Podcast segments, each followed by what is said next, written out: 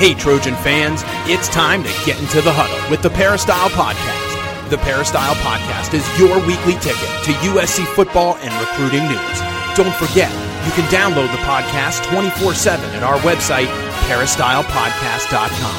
And now, here's the host of the Peristyle Podcast, USCFootball.com publisher, Ryan Abraham. Hello, Trojan fans. Welcome to the Peristyle Podcast on a Tuesday. We're going to talk some USC Trojan football. It's move-in day for the incoming freshman class of 2019.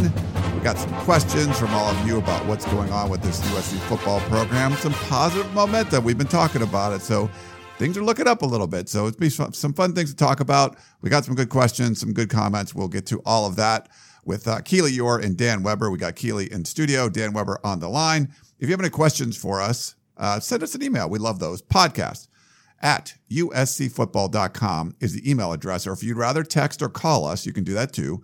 424 254 9141 is the number. Send us a text, leave us a voicemail. We do love to hear from you. We do also love to get your comments on our, our, Apple Podcast, used to be called iTunes, Apple Cod, Apple Podcast page, Google Play, Stitcher Radio, all that. Leave us five star reviews, ratings. Uh, those are awesome. We do appreciate all of that. Tell your friends if you got a USC football friend, tell them about the Peristyle Podcast. That really helps. You share it with them.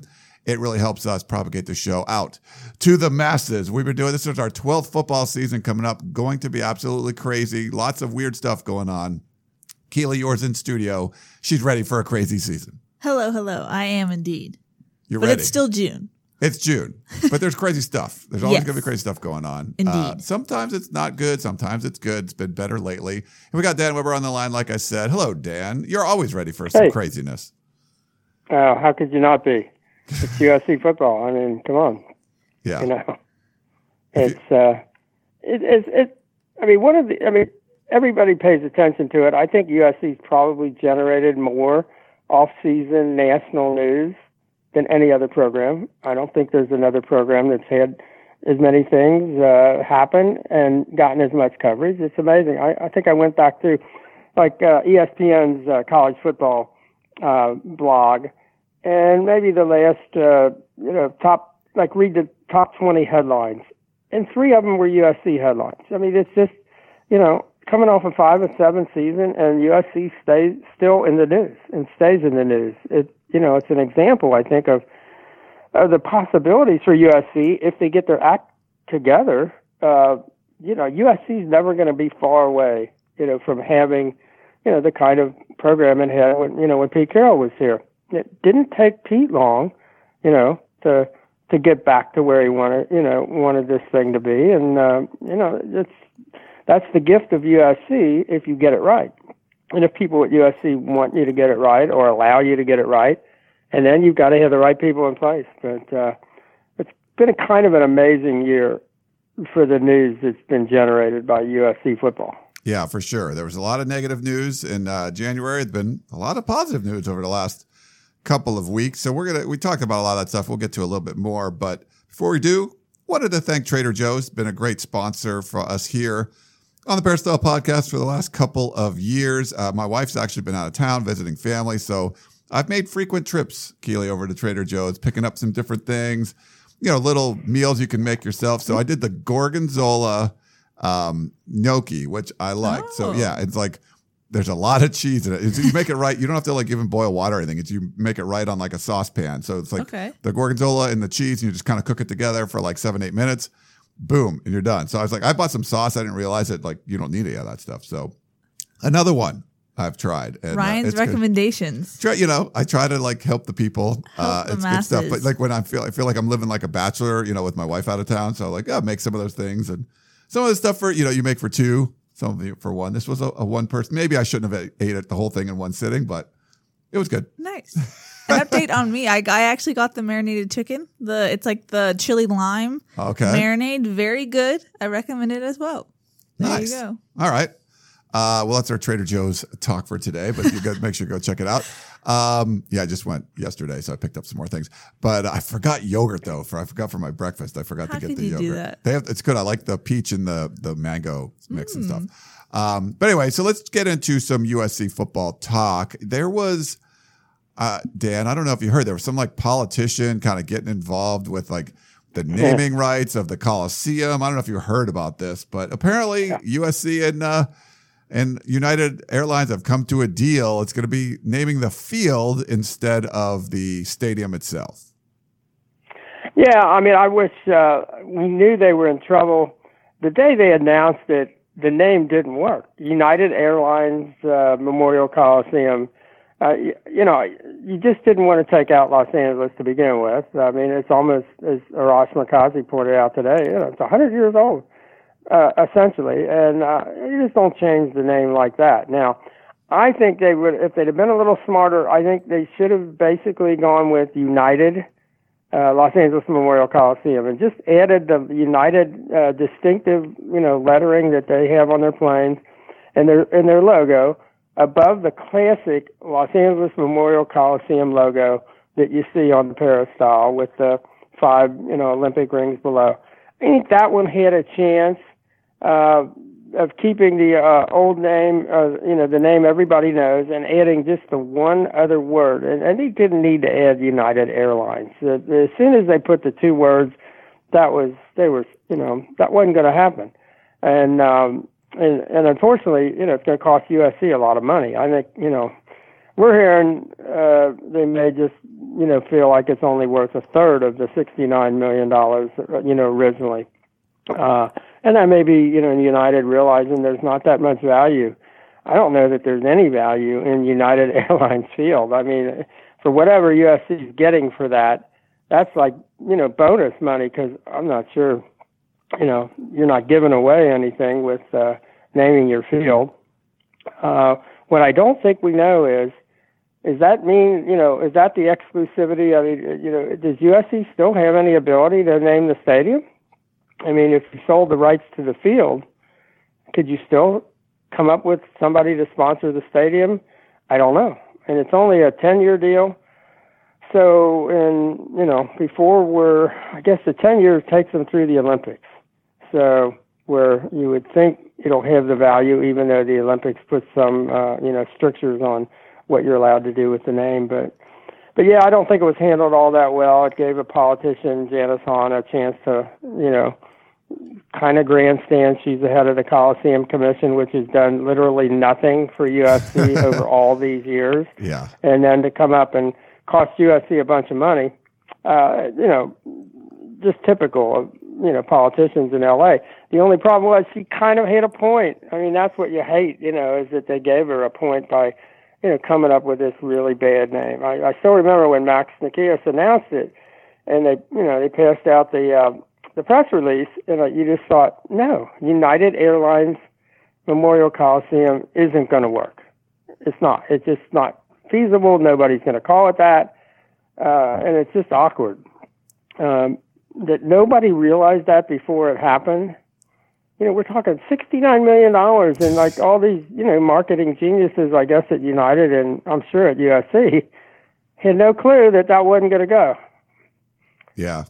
like a lot of things. Why are we not surprised? Right. Yeah. It's like shock face. No, like that. oh, wait, wait. USC didn't think something through and didn't really, you know, did the execution wasn't uh, great or anything. Like, yeah, that's, you're not really uh, shocked at something like that. But I, I know. And I guess I guarantee you, I gave you ten years in the FBI to work on. You couldn't find out who at USC made that decision. not way, no hell. There is no way you could not interview every one of them under penalty of perjury. You could not find out who made that call for USC. Yeah. Couldn't do it. Not a chance. Like a lot of things.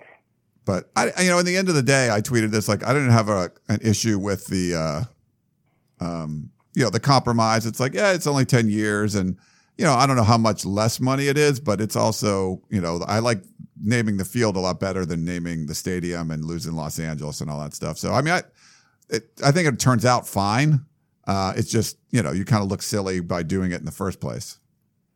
Well, the other thing I think to be interesting is what are they going to do to the field for the Olympics in, in 2028? Uh, you know, there are a lot of people who think they're going to have to raise the field or raise the whatever that I don't even know if you're going to call it a field. You know, to put a track in and and all of that. Uh, I think there's going to be some, you know, just tricky stuff happening in terms of how how things go. And I know there are other people who have suggested that one of the ways to put in and replace some of the, you know, good seats that were taken in the, uh, uh, you know, in the uh, building of the tower is to lower the field and, uh, you know, make the field you know, 10 or 12 feet lower and uh, enable you to put in a whole, you know, separate section of seats all the way around you know, the Coliseum and have better sight lines uh, for the people above.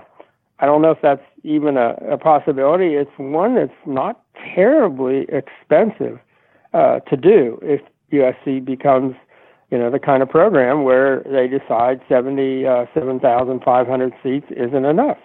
Uh, so we'll see. But uh, yeah, the field might be an interesting place uh, the next 10 years to figure out what's going on. Yeah, uh, we'll see. Uh, also, uh, I don't know, Keely, if you had any thoughts on that, but not really. Yeah. I, agree with Dan. Yeah. I mean, um, other news: it's uh, move-in day at USC. So I think Trojan fans have uh, been fed up, or you know, they've had their fill of announcements and all that kind of stuff going on.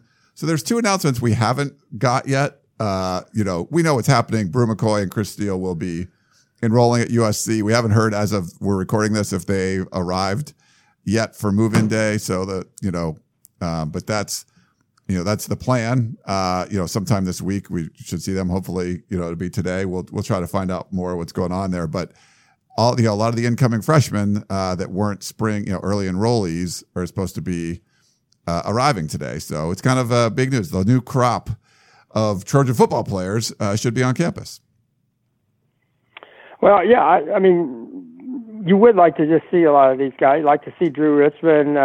I think it, it really hasn't been announced. You know, the rumor maybe a couple of freshmen uh, didn't make it academically, and will we, you know, maybe find that out when everybody moves in? I don't know, but uh, I don't think we've ever been told who may or may not, uh, you know, qualify academically and what what will happen with them from that's what I'm understanding. Is that what you understand, Ryan? Yeah, um, and I, I think we there, put some of it in the war room. Yeah, there was some war room stuff. so there. some war room stuff is in there about who was not qualifying academically, but we never uh, officially put out the word. We're not still waiting on. Right. Yeah, yeah, we're still waiting on confirmation that that is the case. Yeah. So so that you know you might get some of that this week too. Yes. Yeah, it's uh, and I you know I kind of get it where the you know Chris Steele's already you know he entered the transfer portal, leaving Florida, and announced on Twitter that he was going to Oregon, and then deleted the tweet. And it's like, I, I get there's like maybe a fatigue there where he doesn't want to really tweet out again, like I'm going to be a Trojan, you know, like. Yeah. He talked to like the Oregonian and stuff, and you know he talked to our Greg Biggins. Like it's it's just sort of like yeah, that's what I'm going to do, but not like making some big official announcement or anything. He'll just move him. I think it'll just be him and Bru McCoy just moving in. And it's like, kind of moving on. The, the, the, announcement, I think they're over their announcement phases. Yeah, and I can well, understand I why they, they would be. Yeah. yeah. They don't need any more publicity. No. Yeah. yeah. No, no, none at all. That's a it's a very wise PR move. Yeah. No more PR. But yeah, that's true. So it's it is moving day. So we'll uh, you know, these summer workouts and player run practices are going to be starting. Uh, we are not, just so you know, we're not allowed to uh, to film them and stuff anymore, um, unless they come on to Cromwell Field. If they're over on Howard Jones, it's closed, so they don't allow us over there. But we'll be able to get some interviews and stuff starting in July. Uh, we'll give you know we can check some stuff out, give you guys some notes. But at this point, it's a little bit different than covering these off-season workouts before. But just if you follow Aaron Ausmus on uh, Twitter or Instagram and stuff, he uh, he's tweeting out a lot of stuff. Um, Harvey Hyde didn't really like on the show yesterday. He didn't like that Aaron Ausmus was having them do tug of war. He thought you could kind of get hurt. But his whole point is he wants to like get these guys competing and stuff. They've so. been doing tug of war for a while though. That's not that's, not, not, an Aaron, Aaron Ausmus thing. thing. No. Oh, okay. Oh, that's good. So sorry, coach. Uh, that was. Uh, but we had uh, Taylor uh, Ashton, uh, you know, former USC DB kind of write a story on uh, on what he thought about Aaron Ausmus. He really liked him, so it just seems like having Aaron Ausmus in there has been positive for the program. I mean, I like the idea that it's all about team. Uh, no, um, kind of not playing favorites. I mean, just it's not about individuals when you do things like tug of war. Doesn't matter, you know, who the heck you are, what position you play. You need everybody. I think that's been missing a little bit, you know, with their approach to the, you know, the weight room and the, you know, kind of guys would take advantage a little bit and uh, maybe not always be there or not always, you know, have to make that kind of a commitment. and I think that old school kind of, you know, let's just go after it with everybody and and you better be ready to pitch in you better be ready to you know to be all in and all, i think just it, it's a good counterbalance to what was going on maybe the last couple of years where it was just kind of a little optional uh, to some extent or guys thought that you know they knew better on their own and they could do whatever they wanted and just the atmosphere was not the kind of thing, and it showed on the field. I think it showed with you know things like you know the penalties and the discipline and all that. And I think the more you build that into everything else you do, uh, I think it pays off when you when you get on the field. So I think that's kind of you know it's not real high tech stuff and all that. It's kind of old uh, you know moving iron and uh, and getting everybody involved and uh, that's uh, and competing. I think the competing part is really important. I think they've just got to get a sense of we're going to compete every single day, every way we can, and um, you know I really like that. So uh, yeah, I think it's uh, I think it's certainly a move in the right direction. Yeah, it, it seems like it, and uh, and I, you know, Keely, you probably monitor the social media stuff more than me, but you didn't really know if there was like this camaraderie with with Ivan Lewis's groups. Um, maybe just I don't know if you saw much of that on social media, but you could see sometimes guys would rally around like someone doing extra bench press rep or something like that. But I think Dan's point stands because even though Porter Gustin didn't really want us to read into it, I think there's something to be said for the fact that there were factions yeah. within weight and strength and conditioning. You know, there should be a unity when it comes to a team conditioning together and and building up their strength together. The fact that Porter Gustin had his own little disciples and this right. group of like, hey, we're going to do something different. I don't think, We're actually going to lift weights. yeah, we're actually going to take this seriously, essentially. I don't think that that speaks well to the program that they were running originally. Yeah. Yeah, you, you didn't want Porter to be like this great exception. You wanted him to be kind of the you know the model that that everybody but I, I you know followed but i think it was more with porter it was like man, he's crazy, but he's really good. he's really doing that well, and that, you know, but that's not me. I'm not doing that. Yeah, there really was, a, and that's I think one of the reasons you heard Cam Smith talking so much last summer about having meetings with the team and trying to develop leaders and trying to you know get guys all on the same page and all that. I mean, you could tell he was worried that they weren't, and there was a uh, you know between you know, Cam and Porter, that's all they talked about. And I think that was the, the all that you know last year in the uh, in July the at the Pac-12 media day. That's all those two guys talked about.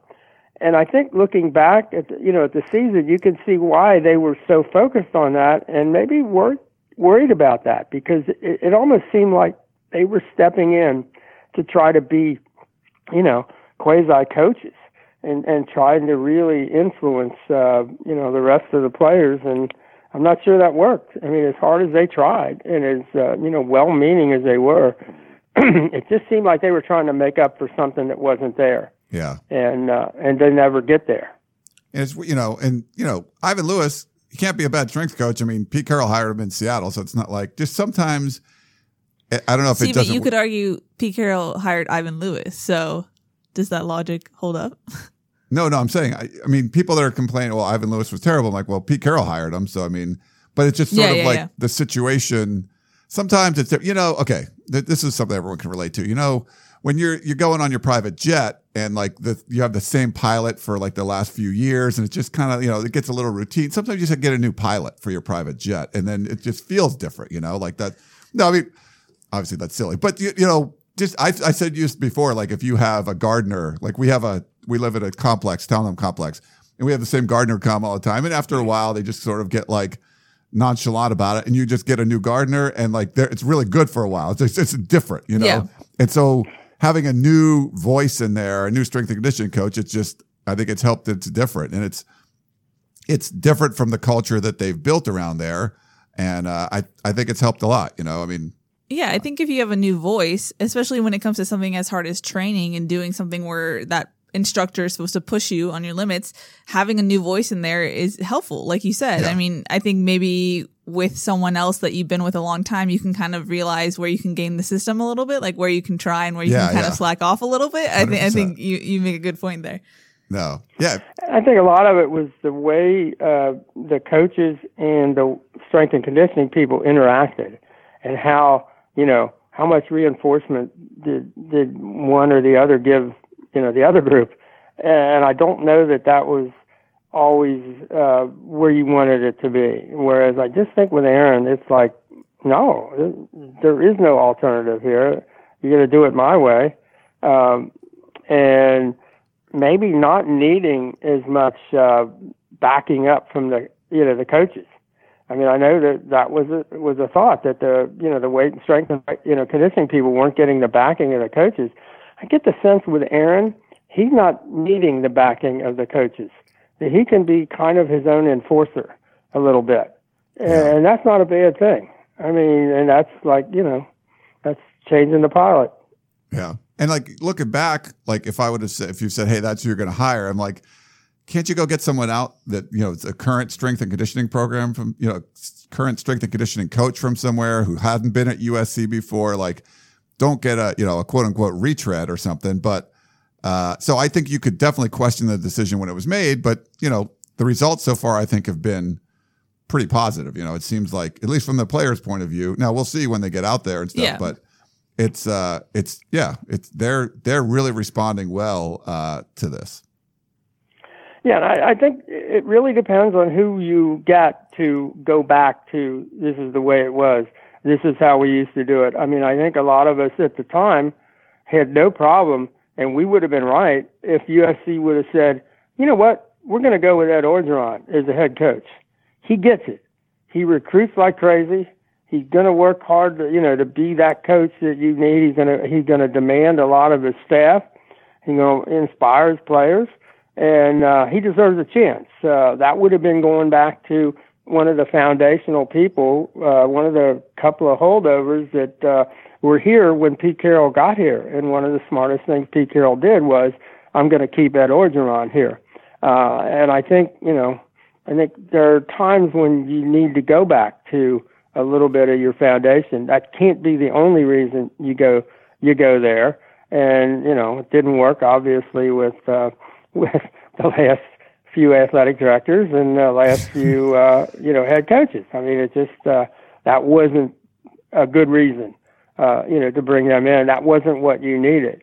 But if the guy is what you needed, which I think Ed Orgeron would have been at the time, and maybe Aaron Ausmus is in that same position, that he brings the uh, he brings the you know the kind of the you know the approach and the skill set and all of that to um, uh, he's what you need. Uh, I still remember the Bengals growing up in Cincinnati, and Paul Brown came in, and Paul Brown, for you know, a lot of people don't remember Paul Brown was he was the genius who innovated so many things in, in football, and uh, and he would hire kind of a series of um, of coaches in his own image after he got out of coaching and none of them worked. I mean, it just it just didn't work to have somebody coaching for Paul Brown, coaching the Bengals. So he was so embarrassed how it was going, he went out and hired a Vince Lombardi disciple, Forrest Gregg. And Forrest Gregg, he had no idea he was supposed to kowtow to Paul Brown. He just did what he did. He just acted like, you know, whatever he wanted to do as a head coach, he was going to be able to do. And he didn't have to clear it with Paul. He didn't clear it with Paul. He just did it. And I think that's a little bit with Aaron Ausmus now. He just does what he does. And he's not like, well, what do you think I should do here, you know, to the coaches or what do you, no, I think he's just, this is what we're going to do and we're going to do it. And I think that on authenticity comes through uh, you know, with the players. I think they can see he's in charge. He's calling the shots. He really believes in what he's doing, and you better believe in it too. And I think it's so far, uh, it's the approach USC needed right now. Cool.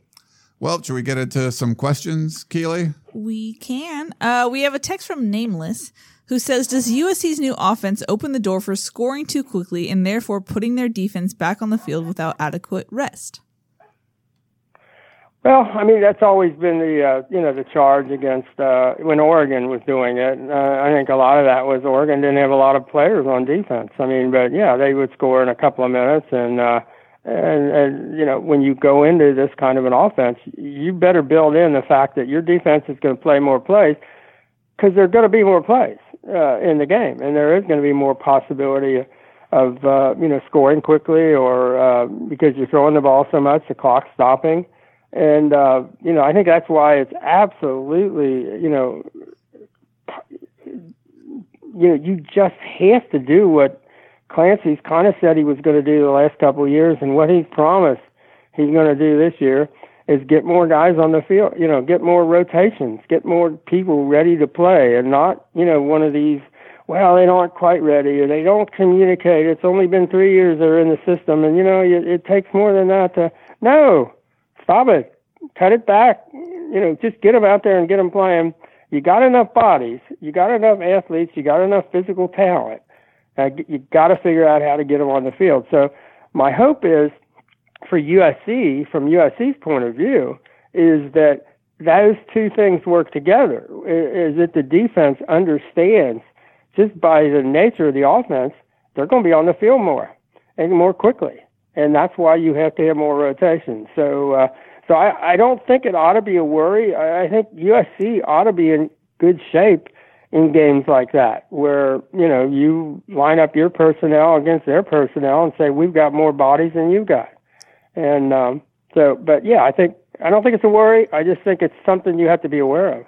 I have an alternate theory. I think I brought this up on Tunnel Vision last week by the way, Tunnel Vision uh, Wednesday nights, uh, 6 p.m.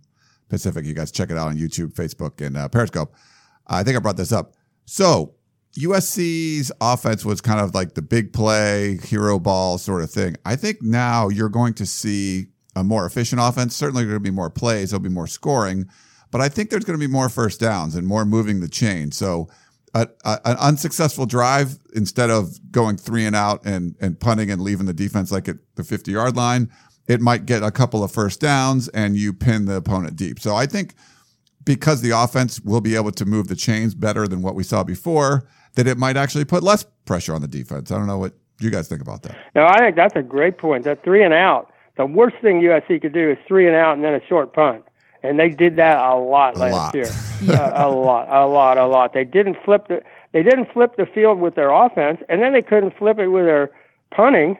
And here you go, you're giving the you know the other team really good field position, and they've only been on the you know uh, the defense only been on the bench uh, you know for a series, and you didn't have enough guys ready to play on on defense. Uh, so I think you may well be onto something, Ryan. I think it, it may work that way because it is a first down defense. They're not, you know, they're not. I mean, they didn't show much of this in, in spring because they they purposely didn't. But they will take shot plays, as they call them. They'll take a shot, and they'll try to throw the ball deep, and they'll try to set it up and try to set it up and what have you. But this offense isn't designed, uh, you know, to to throw the you know the home run uh, this is a, you know this is a possession offense. You know, it's it, it, they go fast, and they got a lot of guys going a lot of different directions, and they're gonna you know take advantage of, of, of people with uh, you know with personnel and formations and all that. But uh, uh, but I think yeah, I think it could. I just think there will be more plays in every game. How that you know factors into the defense, I don't know, but. Uh, I don't think it could be any worse than than it was this year. Yeah. And, and if to, it gets more guys, if it gets more guys ready to play, where they know they have to have more ready to play on defense, then it's really done its job. And to both of your guys' points, I know we referenced it a lot, but that Cam Smith interview uh, on the last game, the Notre Dame game, he was saying, you know, with Sam Darnold, I felt like as a defense, we always knew that they could go back and score and, and give us some time. And he was like, I didn't feel like that really happened this year. We didn't, Yeah. we, we weren't confident that they could go out there and at least get a couple first downs. So I think just scoring too quickly at least has positivity to it. It has more Yeah. momentum. Whereas this mm-hmm. defense last year was accustomed to three and outs, not scoring, having Yeah. to go back out there for a long time. So I think if anything, to Ryan's point, I think it's a, a positive step forward. Yeah. So we have a question from John in Brea. He says, let's say USC can go 9 and 3 in 2019. Which of the three following six games on the 2019 schedule are the most important for USC to win if the other three are losses? Fresno State getting off to a good start, Oregon conference game and recruiting, Notre Dame rivalry and national perception, Washington conference game and pecking order, Utah conference game and South Division tiebreaker, UCLA, LA dominance and sanity. John in Brea. I, I mean, they have to win the Fresno. Obviously, they got to come out and, and play well against Fresno. I mean, you can't lose that game. I mean, it's just it's too, uh, you know, that game at home. You just can't can't cannot do it. And I saw uh, when odds that they're eleven and a half favorites, eleven and a half point favorites or whatever. You just can't lose that game. Uh, too much riding on it. I think the other two, boy, that's a hard. I mean, Utah is so important for the Pac-12 South, and I think they got to win the Pac-12 South, and they get Utah at home early. That's really big. Uh, and then you got the two arch rivals, and USC, one of the very few teams in the whole world that that has two arch rivals. I guess now that Notre Dame doesn't really play Michigan regularly, um, USC might be the only team in the country that has two absolute arch rivals uh, that they play every year that you have to beat. And um, you know, Notre Dame at Notre Dame or UCLA, you know, after what that horrible loss last year. I mean, I I I don't know which of those two I'd single out. I mean, if you could do something at Notre Dame, you'd kind of uh, announce your arrival. Uh, but then, you know, here I am. I'm skipping the Washington game, which is the you know the game before Notre Dame. I mean, I think what this you look at the schedule, and that's a great question from John. You realize there are a lot of challenges, but there are so many opportunities for this USC team. I mean, it's the kind of schedule that if you're back and you want to show people you're back and you want to convince yourself you're back, you're going to get a lot of opportunity to do it. Uh, but I, I just think you have to beat Fresno. You got to beat Utah here, and then then go wherever you want with uh, you know with Washington, um, Notre Dame, and, and UCLA, and then again you get Oregon here, the second half of the season, who who I kind of think is a little overrated, uh, but uh, there's so many ways to go with that question. Yeah. If you just Yeah. pick three games. It's tough. Like looking at the six games, like, okay, if we want to do some kind of food analogy or, or so if you're a chef, you're in the kitchen. Uh, like what, what Dan said with Fresno State coming out of the gate, that's kind of like your knives. Like you need the, you need your knives to cut the, if you don't, if you don't have your knives, you're not chopping vegetables, you're not doing anything like you need to be Fresno State or I, all the other games are kind of mute. Like you just, Yeah. it's so those are like the basic equipment that you need to just even get started. Um, if you're looking at Oregon, that's like the other end of the spectrum to me. That's more like it's like a wok. Like it's it'd be nice to have. Like it's great to beat Oregon, but like you don't need to cook. You don't need to wok to cook. You know. And then the other ones are sort of like a mixture of. Uh, you know, really important, like, you know, pots and pans, your stove, things like that. Hard to rank. I, I think Utah has to be there because winning the South is so important. So Utah's going to be my stove. Like, if you don't have Okay. fire, like, you don't, like, it's just not going to matter. Like, you're not going to win the competition. So, uh, winning the competition is winning the South, and you need you need a heat source. Otherwise, there's no point of uh, you know all the chopping and stuff you're doing with those knives. So I think those are like probably the two most important.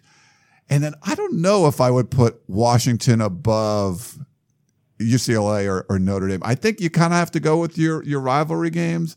UCLA is a Pac-12 South foe, so if that's really your ultimate goal, maybe you have to put them, you know, up there. That's your refrigerator or something like that. The salt. Uh, yeah, and then- everything's bland if you don't beat your you need some rival. seasonings. Yeah, you know, Yeah. So okay, this is good. So we need some seasoning. So I, I'm going to go. UCLA would be uh, the the refrigerator because you want you know keep stuff cold and everything. Okay. And uh, Notre Dame is going to be your your spice rack. You need the seasoning. Like if you if you can beat Notre Dame, you can add a lot to your dish. Like beating Notre Dame changes the dish completely. So you got some paprika and some thyme and all. You're you're really working the stuff there. And Washington, uh, let's see. I like how you made this question ten times harder It's by like harder, yeah. making a comparison. Yeah, trying to. I don't know. I'm not. I'm blanking of things uh, in the kitchen, but what you know, Washington's important too. But I don't think. I think you kind of go with the other ones as the most important. Yeah, I would say Fresno State because you can't, like you said, you can't lose that off the bat. Everything else, you know, the Fire Helton thing would just start over. Yeah. Utah and UCLA, I think you have to go with those two because ultimately, if you don't take care of the South, it's over. It doesn't matter. I think you can write off Notre Dame, um, the Pac-12 North foes. You know, people can make excuses for that. Whereas if you lose to Utah and UCLA and Fresno State, it looks really bad. Yeah. So that's what. Yeah. I'm I mean, what, you, there's excuses for Washington because it's on the road. Uh, you know, it's a tougher. Uh, it's a tougher opponent. That's your like fancy mixing mixer mixer and stuff that you can make pasta with and everything. Oh, okay. So I think it's you know I think that's an important one. I I almost look at this more. I think it's more important than than Oregon, just because 2016 you went on the road and beat them up there, and that was like a, a huge boost for the season. Uh, No, they lost Oregon. No, no, uh, to Washington. Oh, got it. Yeah. You said Oregon. Sorry, my bad. Oh no, I'm sorry for the for the on the road against Washington, but yeah, yeah. they're I think they're all important. But, yes, yes, they are. but and I got some food analogies going. Well done. Nice. Heck of a job. yeah, I just think I, I do think you got to take care of the South. I don't know that I'm as in, you know infatuated with Washington and Oregon as as some people are. Uh, I, I just you know I think those games take care of themselves, and obviously with Notre Dame they got an awful lot back on defense. Uh, so uh, I think we'll see you know how that game plays out. But uh, but uh, yeah, I think I think the uh, you know the one, two, three have to be Fresno, Utah, and uh, UCLA, as you guys said. Uh, you got to make up for. You can't let that UCLA program at this point in time win two straight against USC. I just can't. It just it Yeah. just it's as important on the back end as uh, as uh, Fresno State is on the front end. I mean, Yeah. you just cannot allow allow that to happen, and and, and you can't lose to them at the Coliseum. You No. just uh, I mean, Chip Kelly, he had to feel like that was stealing last year, like to get that win. Like, I don't think that was expected. So, We have a mm-hmm. question from Scotty in HB. He says, with all the hubbub about Bru McCoy and Chris Steele possibly transferring to SC, do we know if they looked as good as advertised during spring camp at Texas and Florida, respectively? Curious if you heard any reports of their progress and if they can excel at the college level. Thanks and fight on, Scotty in HB. Well, I mean, Bru, they certainly, you know, were in love with him at Texas. I mean, they thought he was going to step in, uh, you know, start a starting role and, uh, you know, give him that big, tough, uh, you know, wide receiver that they needed, a replacement wide receiver that, uh, you know, with with the good quarterback that they've got. Um, that I think they they were really you know, counting heavily on him, and he was their number one recruit. And there's just so much you know invested, and there was you know the story of you know, leaving USC for Texas was such a, a you know plus for Texas, and then to have it you know have a turnaround on him was hard I think for them to take. But but yeah, I think they had him uh, had absolutely going to be a you know a major part of, of their offense, and uh, and felt like he stepped in you know really well. I think with Chris Steele at Florida, they had a, a, an injury uh, to a potentially starting uh, quar- cornerback. So he he basically was a starting cornerback, um, you know, all spring at Florida. So uh, yeah, that's a pretty big deal if you're a you know early entry freshman, kind of you know dropped into a starting cornerback spot at a place like Florida. So uh, and he was their uh, top recruit in, in this class. So. Uh, uh, I mean, I, I think both of them did it, it absolutely as as well as you could, you know, expect them to do. Would uh, Bru, you know, uh, I mean, would uh, Chris Steele be starting next year? I don't know that we knew that because of the injured, you know, cornerback coming back or not. Um, but you know, if you're if you're starting in spring in an SEC school, you know, where they have, you know, high hopes. Uh, as a, an early entry freshman, you've done pretty well. So, so I think both of them were as much as we're doing as well as you could possibly have uh, expected them to do at their respective schools in the spring. Yeah, the reports I read, there you can see a lot more at Texas than you could at Florida. But like Dan said, they're the, the highest rated recruits on both of those for both of those schools. So big deal uh, getting both of them to uh, you know switch and come to USC. So certainly, uh, you know when you saw those guys out of high school, they looked like they were going to be dudes that could make the transition uh, from high school to college fairly easy. It just looked like they were physically developed there. You know, sometimes you have to worry about the upside. Maybe they've peaked, things like that for for players that are kind of physically developed like that. But just the reports we had heard early are, were good. Now we'll uh, we'll see how they look this summer in uh, in fall camp uh, at USC. So it should be interesting. Indeed. I mean, the one thing that you probably don't have to worry too much about the transition is from the high school league where those guys are playing to college football at any college level is not a big adjustment. I mean, I would guess that with the Trinity League kids had the least adjustment uh, to make to college any uh, any high school kids in America. I mean, if you're playing, you know, week, you know, back to back against the likes of you know Bosco and Mater Dei, and or you know you're one of those uh, guys competing with your you know modern day teammates every day, uh, you're ready to, you know, you're ready to make that that step from high school to college. It's just uh, it's a much smaller step uh, if you're coming out of the Trinity League, then, then I would say any other league in America. If there's nothing that really compares. Yeah.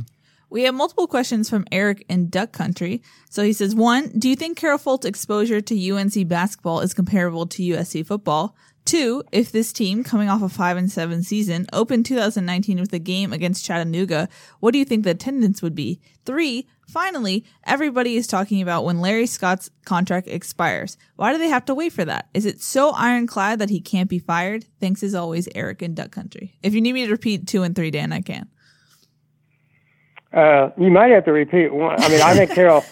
I think North Carolina basketball it's it's different. It, it's not like USC football. I, it's hard to compare the fan bases at USC or the kind of the, the situation. I mean, North Carolina, honestly, they were going to do. I mean, and they they're a school that prides itself, maybe like uh, Virginia, as a top 25 academic program, a, a, a public school, but a, a top 25 program and they were willing to basically just say to the NCAA, we have no academic standards, therefore you can't do anything to us because we decided that those bogus courses were just as good as anything else.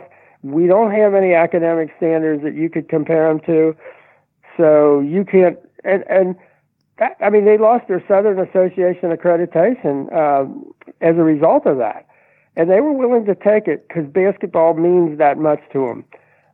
Football for USC, it's just different. The, the West Coast is different. I mean, the fans are different, uh, and I don't think USC would have sacrificed its academics um, for um, uh, to beat the NCAA. If you'd have given USC the choice and said, "Here, if you do this, you can beat the NCAA," I don't think USC would have made that choice.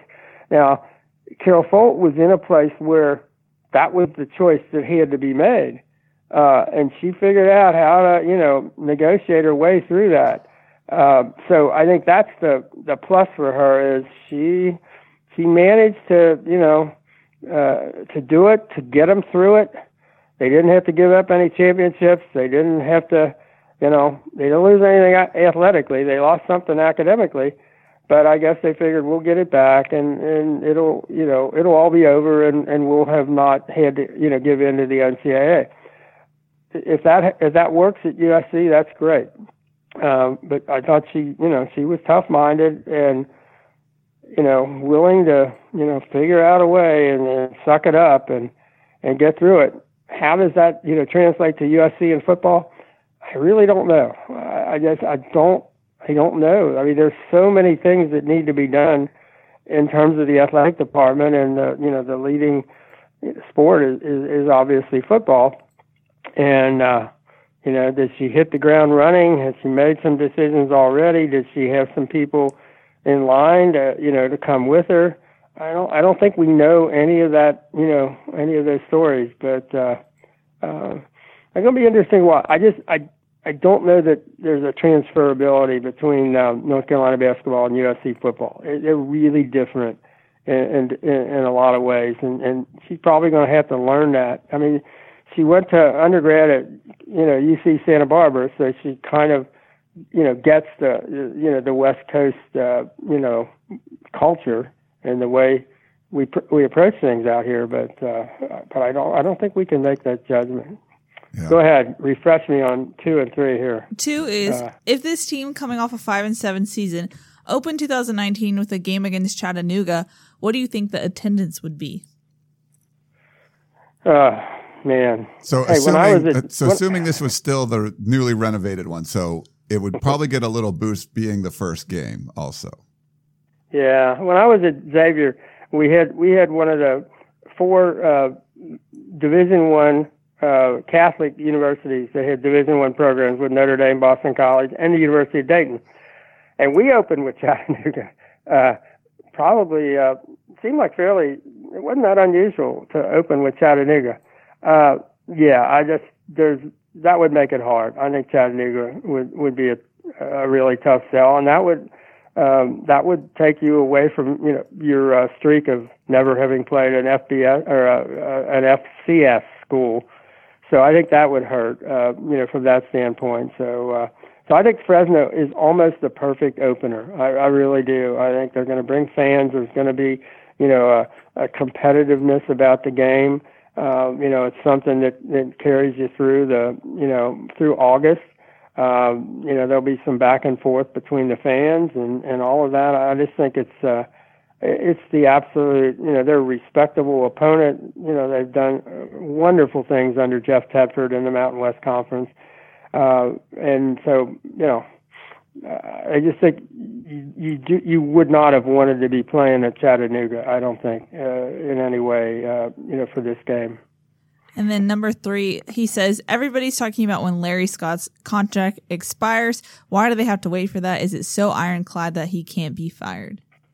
Yeah, I mean, if I'm, this is where you wish USC had the ability to really uh, show some leadership, uh, because I do think there would be ways in which you could have negotiated uh, with him for non-performance, uh, and you know, and just the idea that he's you know making over five million dollars a year is just uh, insane, and the idea that you know he gets double salary because he's running the Pac-12 networks is just you know to what point? I, I just saw the, the SEC released some information about their uh, baseball season. They had 500 baseball games televised this spring in the SEC.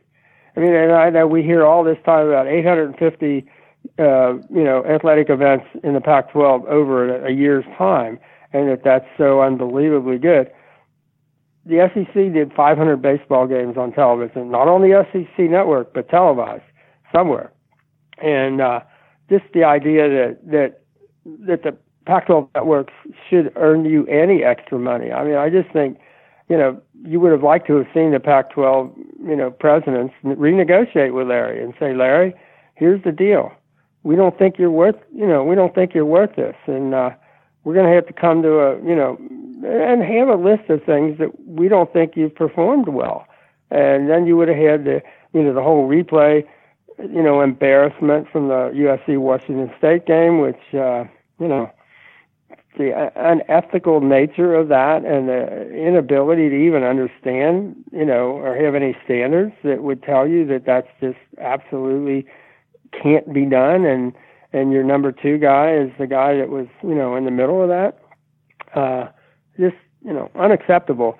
So yeah, I, I would have liked to have seen the Pac-12 start to look at ways in which um, they maybe could usher out the Larry Scott era before you know whatever the next three years run out on his contract. I think it would have been very wise, uh, you know, for them to explore uh, explore those options, uh, but uh, doesn't, doesn't look like they are.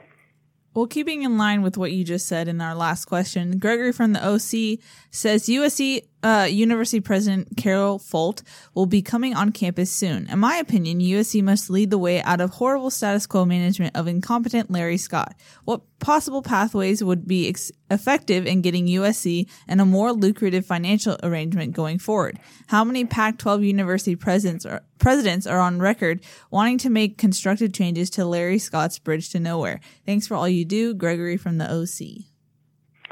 Yeah, I mean, I think they should have started a long time ago saying uh, we got to go back to an eight-game schedule. You know, if we're going to uh, you know, be competitive, uh, you know, nationally, uh, that you know that's what uh, you know the schools that are mostly make almost all the ones that are making it to the uh, college football playoffs are coming out of eight-game schedule. And I would have said USC should just say we do not, we can't play nine games because nine conference games means every other year we're going to play five road games in the Pac-12. Pac-12 has of the five of the Power Five conferences, the Pac-12 is the uh, is the worst attendance-wise. I think I just read the other day an average crowd of 46,000. And I just think USC should make the case that look, it's just not worth it to us. Uh, John McKay made it, you know, 40 some years ago about how he wanted the Northwest schools to, you know, bring um, come to uh, LA three times for every time USC went up there um, because the money didn't make any sense. And I think in a lot of ways it doesn't make sense. And, and I think USC has to, you know, make it clear that they're going to look around, they're going to talk to other people. They might, you know, and, and I thought somebody mentioned um, that I had been talking about maybe USC and, and, and UCLA uh, talk about you know going taking LA to the Big 12. Uh, there are only 10 teams in the Big 12 conference, and they've already gone way past USC in revenue per school, over 40 million dollars per school compared to the 31 million that the Pac-12 is giving. Plus, they keep their own local rights, which are you know 15 million for Texas. Uh, so they're making so much more from their conference affiliation and I thought, well, what if you offered them the, you know, Los Angeles in California, uh, you know, and basically you'd have a California Texas league. Uh, that that would be, you know, terrific. But but another somebody else said, well, why don't you instead of UCLA take uh, Arizona State, and then you offered the number two uh, media market in Los Angeles and the number four media market in Phoenix, and um, and you take those and offer those to the Big Twelve uh, you would think the Big 12 would say, you know, that's really, you know, let's go for it. And, uh, and yet, and maybe just do it in football. Just see if you could do it in football and do what Notre Dame does, uh, you know, where you, you, you would uh, uh, commit to the Pac 12, you give them a half a schedule every year, like Notre Dame does in the Atlantic Coast Conference, and play your other sports there. I don't know if any of those things will fly but there are a whole lot of things you could be thinking about and you could be exploring and you could be asking around and you could be talking to networks and talking to NBC, for example, and say, You've got Notre Dame. Would you want a USC? If we get back to where we've been, you know, where USC is USC, would you want that? You know, so you'd have, you know, two games on a Saturday, an early game and a late game, or you have something every single week because on the road game on the road weeks for Notre Dame, NBC doesn't have anything. So there are just a whole lot of things you could be exploring, and I don't know that any of those are being explored. And uh, I think that's just a, a, a terrible. Uh, you know, yeah. waste. Uh, Exploring to, is to the key. Not. You got to explore, and you need good leadership to do that. And USC hasn't had that, so you're not getting anyone even looking at those possibilities and you're in Los Angeles for God's sakes. I mean, it's not like you're out in the middle, you know, Podunk or somewhere. I mean, you, you, say say you talk to the Big 12 and you're talking to schools that are in, you know, Norman, Oklahoma, and Stillwater, Oklahoma, and Manhattan, Kansas, and Lawrence, Kansas, and Lubbock, Texas, and Ames, Iowa. You think they'd like to hook up with Los Angeles? You think? Yeah. I mean, just it just have that conversation, and then if you go back to the Pac 12 and you have a conversation about, you know what, we're thinking we'd like four, just four home games and four away games every year in the conference. And the schools that recruit in Los Angeles who've been saying, no, no, no, we need nine. We're going to, nine it works for us. We don't care if it doesn't work for you. if they know you're now talking to the Big 12 or NBC or whoever, they talk to you in a different way. Right now, they dismiss USC. They could care less what USC wants or doesn't want or what works for USC or what doesn't work for USC. They couldn't, they just couldn't care. It doesn't matter to them. You got to make it matter to them. Yeah. You got to make them think, uh oh, uh oh, what if we, what if they really stick to what the, you know, what if they do come up with a, an alternate solution and then we don't get to play in LA ever? Uh oh. Yeah. Maybe like one Give less game every to think about. Yeah, one less game Yeah. every six years in LA, or not going at all. Yeah, it's like which which would you rather have? You know, so give give them something to think about, Dan. I like it. But you know, we we can have this conversation. I'm not sure we could have this conversation we're having right now in any athletic department office at USC. I think we'd get a blank stare if we had this conversation. It'd be like, "What? What will we? What? Uh, no, uh, uh, they're just they're not there."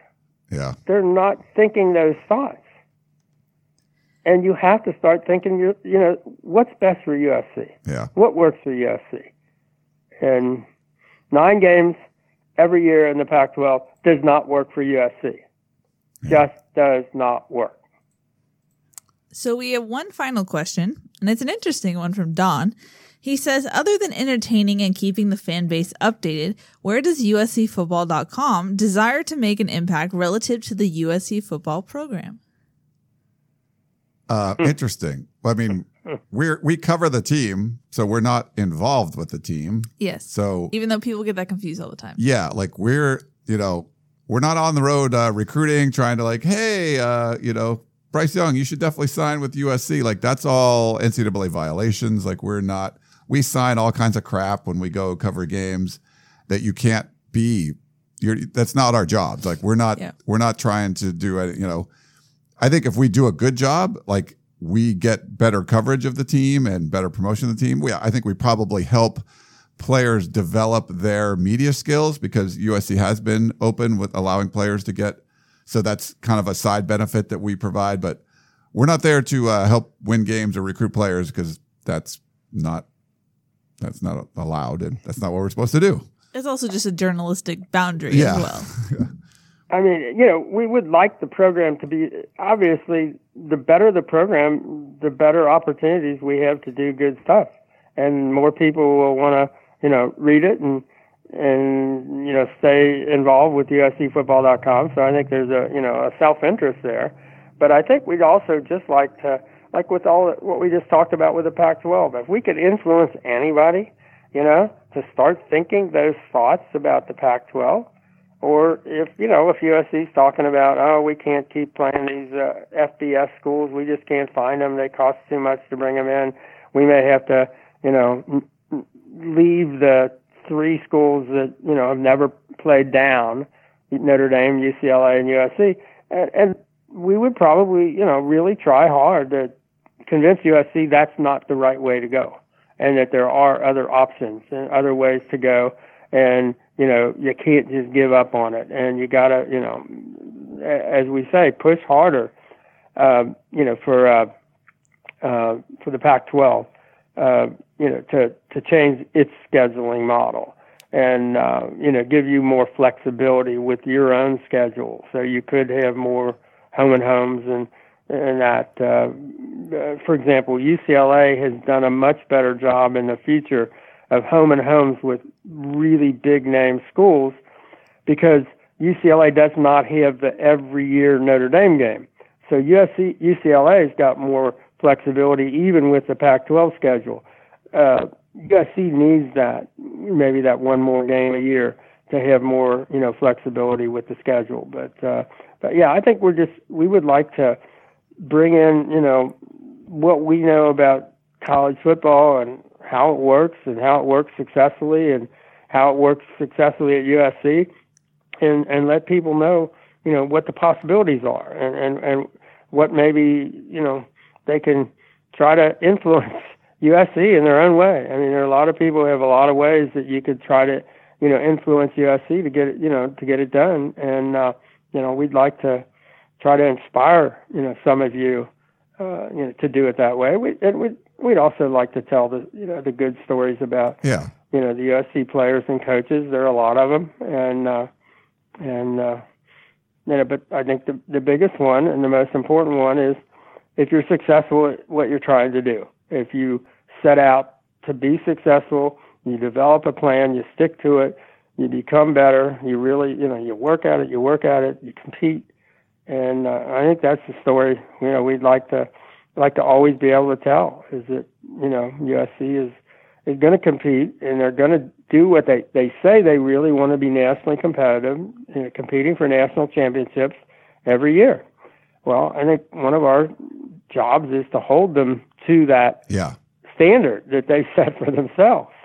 I think holding accountable is an important one. I mean, certainly telling the story. There's a lot of great players. There's a lot of great people in the athletic department and the football team. And I know because the leadership is poor a lot of times that sometimes that gets lost. So I think that's one of the things we do try to do. And you, you know, you talk about some of the positive aspects. There's some great people there. You want to kind of share their stories, but also it's a, you know, you're holding people accountable when you see, you know, if you don't like the way the Coliseum looks, uh, you, you know, you talk about it and like, Hey, that could have made a, a positive change if, anyone at USC leadership was listening and all the fans that were like, we hate this. We hate all the, the people that were in their seats for 40 years that they hated that they had to, to move and all that stuff. Like, I think we did our job there. Now, it didn't change anything. Nobody listened, but that's sort of a thing where you're holding USC accountable. Or if, or if a, like a shotgun tweets out, Hey, USC only had nine men on the, the PAT. Like, does that impact something at practice where they're like, Hey man, this a, a media person pointed out, this is like the fifth time this happened this year. We have to do something different, uh, at, at practice or in games. So we're not sending out less than 11 people on special teams play. So I, mean, I think there can be a, it's not something we're trying to do, but that's, you know, I think, I think you do try to hold them accountable and then, you know, that might make for some positive change for things. Well, I mean, we do get some results, uh, as I recall, with the uh, the mention of uh, of the song girls' disappointment with uh, uh, some of the things that were happening in football, and then they were disappeared in the uh, basketball. I don't know if that was on account of that, but it, you know, one thing happened, we happened to mention it, and then the other thing happened. Yeah. So I think back when, remember like when uh, Justin Wilcox and Sark, they were like, they blitzed the, the least amount. And I like wrote Yeah. that and we asked like, so, well, you asked Sark and I goes late to, and I asked Sark again. He was pissed when I asked him, but um, Wow, TBT. yeah, it was funny. It was, it was pretty funny, but like, I think they blitzed more after that, you know, so that was something that Yes, they did. like we Yep. called out like, Hey, you guys blitzed the least amount of all the power five teams, you know, and, uh, and they had athletes all over the place. So it didn't really make much Yeah. sense, you know? Um, so I well, I think you also kept track of how much time they spent on special teams in practice, and I think they did, they stopped spending quite so much time Yeah. on special teams in practice. So I do think those uh, I think those hit the mark. yeah. So I think, I think there's things like that, Don, that are, um, you know, it's not our job to like have them fix stuff, but if we see, you know, issues that, you know, deficiencies or things that could be done better, uh, it, you know, we'll, we'll point them out and, you know, sometimes they listen, sometimes they don't, but that's, you know, it's, it's a different perspective. Like we're, we're nowhere near, I mean, we don't know what's, we're not going on the meetings, all that kind of stuff, but we get to see them a bunch and, you know, we can point out things we've seen, uh, compared to other programs and things like that. So, but interesting question, Don. Yep, very good. All right. Well, I guess we're going to wrap it up here. Wrap it up. It's a shorter podcast. Well done, guys. It's how, what are we at for like length here? I think we're around like an hour. Yeah, just over an hour, which is still that's not. I mean, it's a decent sized podcast. I was uh, watching uh, the U.S. women against Thailand. They're up seven nothing. Uh, A touchdown. yeah, they're up a touchdown on Thailand. Um, and like, yeah, they came out the second half, just started I scoring. think the. USC women would be up close to a touchdown on Thailand. Poor Thailand, man. Oh, Yeah, man. I feel bad, but um, Yeah. yeah, it starts slow for the U.S., but good. I'm not a big soccer person, but I like our, my country, so you know, and the women are good, where the men stink. So Yes. I'll watch the women play. Well, and I think soccer is a better sport for women. Having uh, the one Olympics I got to cover, I covered both men and women, and it just seems they play on the same size field, but the field is bigger and more open for the women, so they can run more offense and do more stuff. Whereas the men have the physical ability to basically shut you down on offense. I mean, they can not let you play offense if they don't want to. Whereas the women, they can play offense and they can run through, uh, you know, scenes that aren't there in, in the men. So in some ways, uh, watching women, uh, you know, uh, soccer is better. You know, I like watching women play, you know, basketball. That's awful. You know. compared to the men, because you know like the tennis is to, good. You know, soccer is better, probably. You know, the women's soccer women's is better. Volleyball, is awesome. I think I don't. I'd rather watch women. You know, the women volleyball. You don't need total strength. You need timing.